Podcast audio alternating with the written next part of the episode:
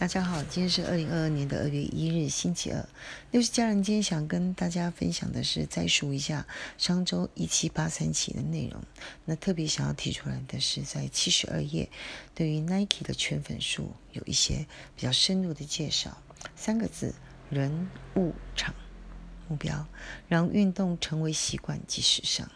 好，Nike 是怎么做到的呢？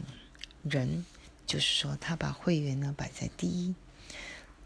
第二个，货，他让物品跟课程，让会员呢能够嗯深入的了解，把运动呢变成一种习惯。然后呢，再利用服装跟球鞋呢，让运动成为一种时尚。那场就是他这次最大的一个一个分别，他加开了一个直营店，他光二零二一年在疫情期间就呃在。嗯，一共展了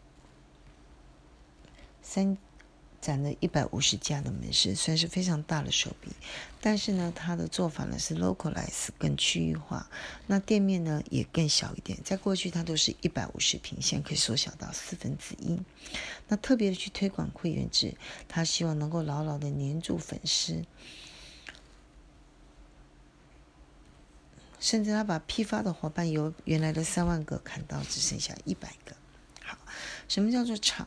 就是说他用数据来开店，他在店里面增加了一些线上订货跟取货区，呃，然后呢，也让粉丝能够透过预购跟抽签不用排队就能够获得限量的产品。好，那其他的内容里面呢，我们把它把它捋一下它的目录。第一个，纯电动车。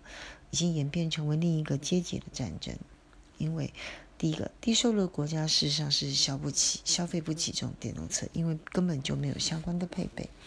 第二个，看起来油电混合还是更环保的一种选择。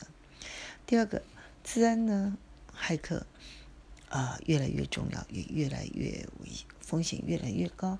最近呢，呃，我想大家在台湾的。呃，都收到了证券商呢，在进出在我们所开的券会里面要求全面重新设置密码，最主要的原因就是因为被害了。好，第三个叫看不见的两千五百八十四根烟囱，因为半导体产业一共有两千多支的烟囱呢是隐藏在呃漂亮的大厂房里面的，所以呢这个污染真的是蛮糟糕的。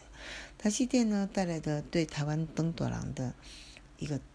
压力测试，因为他把台湾重要的人跟，呃，从不管从工程师到其他的人都吸走了。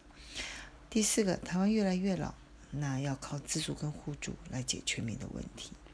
病得少又老得慢是主要的目标。好，以上先跟大家分享到这里。